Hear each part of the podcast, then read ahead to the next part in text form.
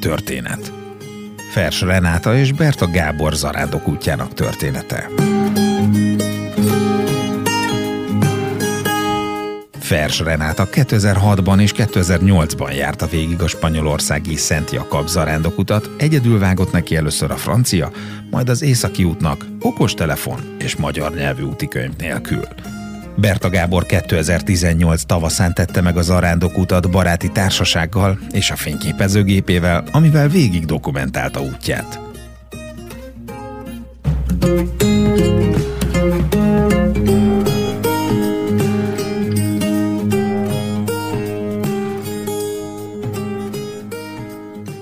Említettétek a közösséget, az embereket, amire nem tértünk ki, de megígértük, azok maguk az arándok szállások, ahol nyilván ott, ott van egy nagyobb találkozási lehetőség ugye másokkal, vagy beérni a másikat, és ez ugye érdekes abból a szempontból is, hogy, hogy milyen szabályok ha lehet ezeket szabálynak tekinteni, milyen szabályok szerint élnek az arándokszálláson az arándokok, egyáltalán milyenek ezek az arándokszállások, tehát mit kell elképzelnünk, másrészt meg, hogy mi, mi az, amire, tehát amilyen, ez a, azt hiszem ti neveztétek az arándok etiketnek, tehát hogy mi az, amire egyszerűen oda kell figyelni. Az arándok szállások az, az minden napnak a, a fénypontja, hogy úgy mondjam, hogy az egyik fénypontja az étkezés mellett a megérkezés. És az arándok szállások azért is fontosak, és erről nem beszéltünk, csak úgy, úgy érintettük a témát, ezt az bizonyos zarándok útlevelet. A zarándok útlevélnek ugye ez a célja, hogy ezzel bizonyított, hogy te ténylegesen végiggyalogoltad az utat, és ez pedig általában az arándok szállásokon pecsételik le. A másik, hogy az arándok szállásokon csak zarándokok aludhatnak, tehát hogyha nincs nálad zarándok útlevél, akkor sok zarándok szállásról el is tanácsolnak, és azt mondják, hogy akkor menjél el a szállodába, vagy béreljél magadnak szobát, és ezt föntartják ténylegesen a gyalogos, vagy, vagy kerékpáros, vagy esetlegesen lovas zarándokoknak. A zarándok szállás az egy tömegszállás, és én többektől hallom, hogy az egyik fő visszatartó ereje a, az úttól az az, hogy Úr Isten milyen lesz 60 emberrel együtt aludni, érdekes. Erre azt tudom mondani egyszerűen, de az ember olyan kellemesen elfárad a nap végére, hogy igazából a többi 59 zarándoknak a, a bélműködése és horkolása és mocorgása és csámcsogása és zörgése az nem nagyon fogja az embert zavarni. Ha mégis, és ezt a, fel, a felkészülésnél említettük már a Renivel, az egyik leghasznosabb tárgy ez a füldugó. Füldugó, igen. Füldugó, és abból is van olyan, ami, aminek ilyen kis, hát mondjam, hogy ilyen kis szárnyacskái vannak, és olyan, mint egy ilyen jobb minőségű fülhallgatónak a dugója, amit ugye egészen betolsz a külső halójáratodba, és akkor, akkor az gyakorlatilag úgy le blokkolja a külső zajokat, hogy a saját szíved dobogásán kívül nem nagyon hallasz mást. Ez megint egy olyan, olyan téma, hogy gyakorlatilag mindenhol a zarándok szállás, aminek alberge a neve spanyolul, az albergén kívül vannak különböző szintű egyéb szállás lehetőségek is, nyilvánvalóan drágábban. Tehát ha valaki ettől fél, nem muszáj föltétlenül 60 emberrel együtt aludni, de egyébként egy élmény a szónak a negatív értelmében, de pozitív értelmében is, mert itt vannak a, azok a, a, a barátkozási, beszélgetési lehetőségek, amit a, a Reni végigvett, a közös főzés, a közös mosogatás, bevásárlás, eh, amik, amik megtörténnek, és igazából nagyon sokat, sokban hozzájárulnak ahhoz a kaminos élményhez, amit, amit megszerzünk. A, azt már mondtam, hogy ugye 12 után, tehát dél körül, vagy, vagy kora után nyitnak ezek a szállások, és e, általában e, reggel 8 körül pedig kisöprik a, az utolsó esetlegesen másnapos zarándokot is a zarándok szállásról, és akkor, akkor, akkor takarítják.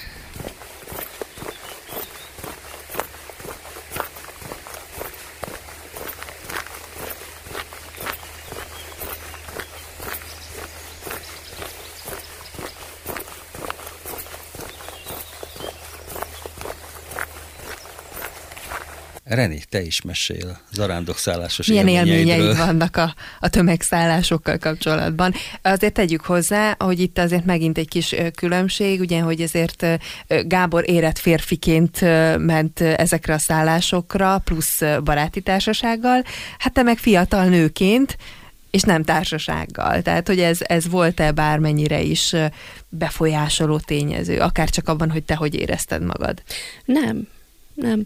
Szerintem azért a 20-as évei közepén az ember bevállalósabb. És így nem, nem nagyon volt nekem ezzel problémám. Háromféle szállás van, vagy volt akkor legalábbis. Van a, az Alberge Municipal, ez a önkormányzati, vagy települési, vagy állami fenntartású. Hát ez egy nagy tömegszállás, átlagos tisztaság jellemzi. Ugye a, a szállásadó, vagy az önkéntes, vagy esetleg fizetett alkalmazott, aki ott várja az embereket, a hospitaléró vagy hospitalérá, bepecsétel, megmutatja a szobát, általában emeletes ágyak, több ágyas szobák, konyha, közös fürdőhelyiség, semmi különös. Ott általában hogy esti élet alakul ki, hogyha többen összeverődtek, verődnek az emberek, és akkor tényleg ez a közös főzés, beszélgetések, akkor van a, a egyházi fenntartás, az az iglesiál. Na hát ezek voltak a kedvenceim. Ott általában maga a, a tehát a templom mellett van a szállás közvetlenül. Általában a, a helyi plébános atya is részt vesz az esti akkor viszont közösen szervezetet, nem egy csapat verődik össze, hogy na figyelj, van kedved együtt valamit főzni, és akkor négyen öten összeverődni. Nem, ott úgy van, hogy, egy, hogy a, a szállás által biztosított ez a, ez a közös főzés. És akkor ugye adományozós, ez nagyon fontos megemlíteni, hogy nincsen külön diét. Ha az ember meg van szorulva, és azt mondja, hogy bocs, de tök csóró vagyok, és most nem tudok fizetni, akkor nem fizet semmit, és ez egyáltalán nem probléma, de nyilván aki meg tud, az, és megteheti, azt fizet sokszor többet is, mert hogy annyira sokat adnak ezek a szállások. Ez a, bocsánat, ez a donatívó. A donatívós, igen. És általában a vacsora után közös elmélkedés, imádság van, és ez, ez megint egy ilyen hihetetlenül lélekemelő dolog, egy fárasztó napi ö, gyaloglás után sokszor a templom kórusára mentünk ki, sokszor volt az, hogy, hogy meggyújtotta az atya, vagy a, az önkéntes, aki éppen akkor ott volt néhány hétre. Egy gyertyát körbeadta, mindenki mondhatott egy pár mondatot saját nyelvén, továbbadta a gyertyát, vagy közösen elmondtuk mondjuk a mi atyánkot mindenki saját nyelvén, és egy ilyen hatalmas kavalkád. Szóval ezek ilyen hihetetlen jó élmények ott is általában vagy emeletes ágyas, vagy sima matracok vannak, de hogy a Gábor is mondta, az ember annyira hullafáradt már este, hogy tök mindegy, csak visszintes helye legyen. Sokszor még az se kell, hogy különösen kényelmes legyen. Nekem volt olyan, hogy nem nagyon jutott már hely, és polifómom se volt, úgyhogy a padlón aludtam a kövön egy sima hálózsákban, még az se nagyon érdekelt. Úgyhogy ilyen is előfordult, főleg a, az útnak a vége felé, amikor már ott már, mint a heringek a dobozban, úgy feküdtünk egymás mellett, és csak arra vigyáztunk, hogy a másikat fejben ne rúgjuk, szóval az már rettenet volt, ott más sem, lélek nem nagyon volt, de hát addigra az ember már belül magának kiárta a kis lelki útját. Na és a harmadik féle szállás, az már, már, már luxus, az a privádó, tehát az ilyen ö, magán kézben lévő. Hát az már tényleg egy ilyen luxus, tisztaság, gyönyörű berendezési tárgyak, külön étterem rész, tehát azt nem nagyon voltam egyszer-kétszer, mikor nem volt máshol hely. Na most annak idején, ez csak így történelmi tényként mesélném el az árakról. A pionírkorból. igen, igen. A, a municipál, tehát az ilyen ön, önkormányzati vagy állami fenntartás olyan 3-4 euró körül volt akkor. A az egyházi az ugye adományozós, ez a privát, ez pedig olyan 7-8 euró között mozgott, és ez már ugye viszonylag drágának számított. Most az északi úton volt még jellemző ezek az ifjúsági szállások, mert ott sokkal kevesebb a kifejezetten zarándokszállás. Hát az olyan 15 euró közül, körül mozgott, az már kifejezetten drága volt. Most már gondolom sokkal többe kerül e, minden. A, most az árak azok nagyjából úgy, úgy alakulnak, hogy ugye van ez a donatívó. A donatívó azért ezt hangsúlyozom, hogy ez nem ingyen szállást jelent. Tehát itt ezek a, ezek a szállások, ez a, ezek a, a zarándokoknak az adományaiból tartják fel magukat. Tehát, hogy a mög, utána következő zarándokoknak is meglegyen ez a szállás, azért ez elvárható, hogy te valamennyi adományt adsz. Mondjuk adsz annyit, amennyit, amennyibe egy önkormányzati zarándokszállás kerülne aminek az ára most az általában olyan, olyan 5 euró, néhány helyen 10 euró, Santiago-ban, meg a környéken ott az akár ez olyan 12 euró is lehet, de valahol 5 és 10 euró között van, és azért ennyit illik adni a, a donatívóba is. A donatívó nem az ára miatt érdekes, hanem, hogy a Reni mesélte, az élmény miatt érdekes. A, ezek a privát, eh, tehát eh, gyakorlatilag minimális haszonnal működő, de mégiscsak egy piacorientált, vagy egy, egy, egy, egy bevételorientált zarándokszállások, ezek se vészesen drágák, mert ezek általában olyan egy, két, három, öt euróval drágábbak, mint az adott településen az önkormányzati. Tehát ez azt jelenti, hogy valahol olyan 7, 10, maximum 12 euróba kerülnek, 15 euróba. És aki nem akar ezekbe a szállásokba aludni, az van egy, vannak mindenfajta motelek, van egy úgynevezett Casa Rural nevű hálózat, ami, ami hát ilyen kibérelhető házakat jelent, amik már húzósabb áruak, vagy van az úgynevezett Parador, ami, ami ilyen átalakított régi kolostorépületek, templomok, amiket átalakítottak gyakorlatilag luxus szállássá, ahol már akár ez bőven 100 euró fölött is lehet éjszakánként a, az ár. Ami tényleg fontos még, hogy a, a, az ön, ez, és ez elsősorban igaz az önkormányzati albergékre, hogy ott nem lehet előre szállást lefoglalni, hanem érkezési sorrendben kapod meg a, az ágyadat, és hogyha betelt az alberge, akkor betelt az alberge, mehetsz a a következőbe. A magánoknál, amik ugye egy kicsit drágábbak, akkor viszont tudsz előre foglalni. Tehát ennek megfelelően, mm. ugye egy ember viszonylag könnyen talál helyet, azt gondolom, hogy szinte mindig. Öt embernek ez már lényegesen nehezebb, tehát mi ezért viszonylag sokat aludtunk privát uh, albergékbe, és uh, úgy, hogy foglaltuk előre a szállást, és azért is, mert ugye viszonylag hosszas, hosszú távokat tettünk meg napi szinten. Uh, ami még lényeges, hogy ezek a ezek az albergék, ezek nem, nem ilyen késhegyig menő piaci vetélkedésben vannak egymással, hanem, hanem igencsak egy összefüggő hálózatot alkotnak. E, tehát ha valahol betelik az alberge, akkor a legtöbb helyen a, az adott albergének a vezetője, ez a bizonyos hospitalero vagy hospitalera, ő tud ajánlani, vagy esetleg oda is telefonál a következő településre, vagy azon a településen fölhívja az összes többi albergét, hogy hol van még üres hely, és, és így is segítik egymást.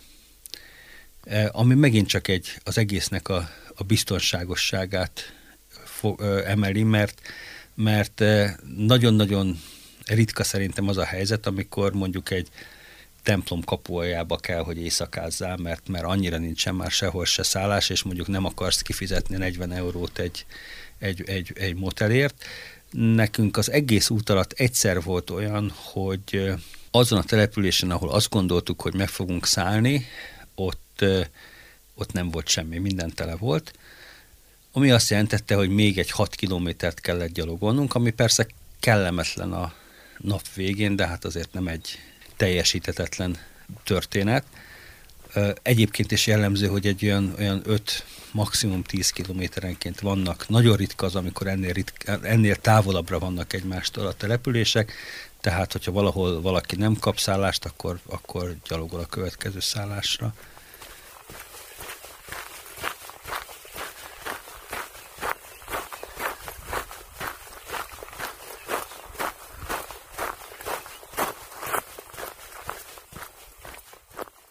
Még egy nagyon érdekes és praktikus tanács. Van egy John Brierly nevű úriember, aki írt egy egyébként nagyon-nagyon kiváló utikönyvet a Kaminóról, és az angol száz világba ezt gyakorlatilag ez az etalon. És azt hiszem egyébként megjelent talán magyar fordítása. Van magyar fordítása is, igen. Azt hiszem, hogy van, igen, van magyar fordítása. Na most a, a zarándokoknak a, a jelentős része, aki nem mondjuk a mediterrán országokból jön, azoknak egy nagyon nagy része most tanság az Egyesült Államokból, Kanadából, Ausztráliából, Új-Zélandról jön, és ezzel a könyvvel a kezében zár, járja végig a kaminót, és ebbe pedig megvannak a javasolt települések, hogy ma itt, itt kezdje, innentől elmenj, menjél el abba a településbe, nézd meg ezt, nézd meg azt, ebben a, ebben a településen szálljál meg, ezen az albergében. Na most, ha arra odafigyelünk, hogy ne ott szálljunk meg, ahol ez a úti könyv javasolja, hanem mondjuk szálljunk meg az előtte levő, vagy az utána levő kisebb településen, akkor sokkal-sokkal nagyobb eséllyel fogunk kapni szállást. Hogyha ugyanazt a nyomvonalat próbáljuk követni, amit az összes angol száz zarándok, akkor viszont könnyen belefuthatunk abba, hogy nem lesz szállásunk. A másik ilyen praktikus tanácsa szállásokkal kapcsolatban, hogyha főleg, hogyha eléggé szorít az idő, tehát mondjuk egy hónap, vagy, vagy mondjuk ennél nem sokkal több időnk van az egész francia útra, akkor érdemes azt csinálni, mi ezt így csináltuk, hogy vannak ezek a nagyvárosok, amiket azért mindenképpen érdemes megnézni. Tehát Pamplona, Burgos, Leon, és itt mindig azt csináltuk, hogy lehetleg a nagyvároshoz közeli, a nagyvárost megelőző településen e, találtunk szállást, addig elgyalogoltuk, tehát például Burgos esetében elgyalogoltuk az utolsó Burgos előtti településig, ami mondjuk egy 15 kilométerre van Burgosztól, ott megaludtunk, másnap reggel ugye elindultunk szokás szerint korán, és azt a 15 kilométert az ember egy olyan három óra alatt, négy óra alatt legyalogolta, tehát mire kinyitottak a, a boltok, meg egyáltalán kinyitott a burgoszi katedrális, meg egyáltalán meg lehetett nézni a várost, addigra begyalogoltunk Burgoszba, ott töltöttük az egész napot, és akkor vagy ott aludtunk, vagy pedig már mentünk tovább, és a első településen aludtunk a város után, ahol megint gyakorlatilag kicsi volt a forgalom.